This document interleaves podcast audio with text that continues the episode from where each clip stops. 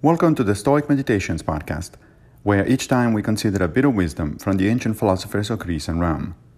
I am Massimo Pigliucci, a professor of philosophy at the City College of New York, and I will guide you through this reading. In Season 3, Episode 516, we reflect on Epictetus in Discourses 2 6 14. Because we're the only animals who not only die, but are conscious of it even while it happens, we are beset by anxiety.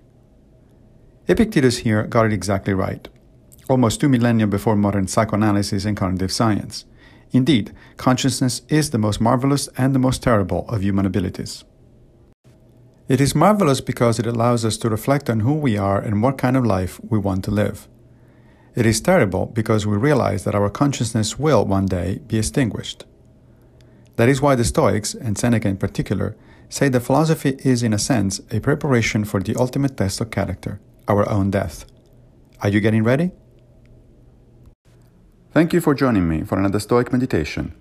I will return with a new episode very soon, if Fortuna allows, of course. If you like this podcast, please consider supporting it by opening your browser and going to anchor.fm forward slash Stoic Meditations. Also, please take a minute to give the podcast a good review on whatever platform you're using to listen to it. Thank you.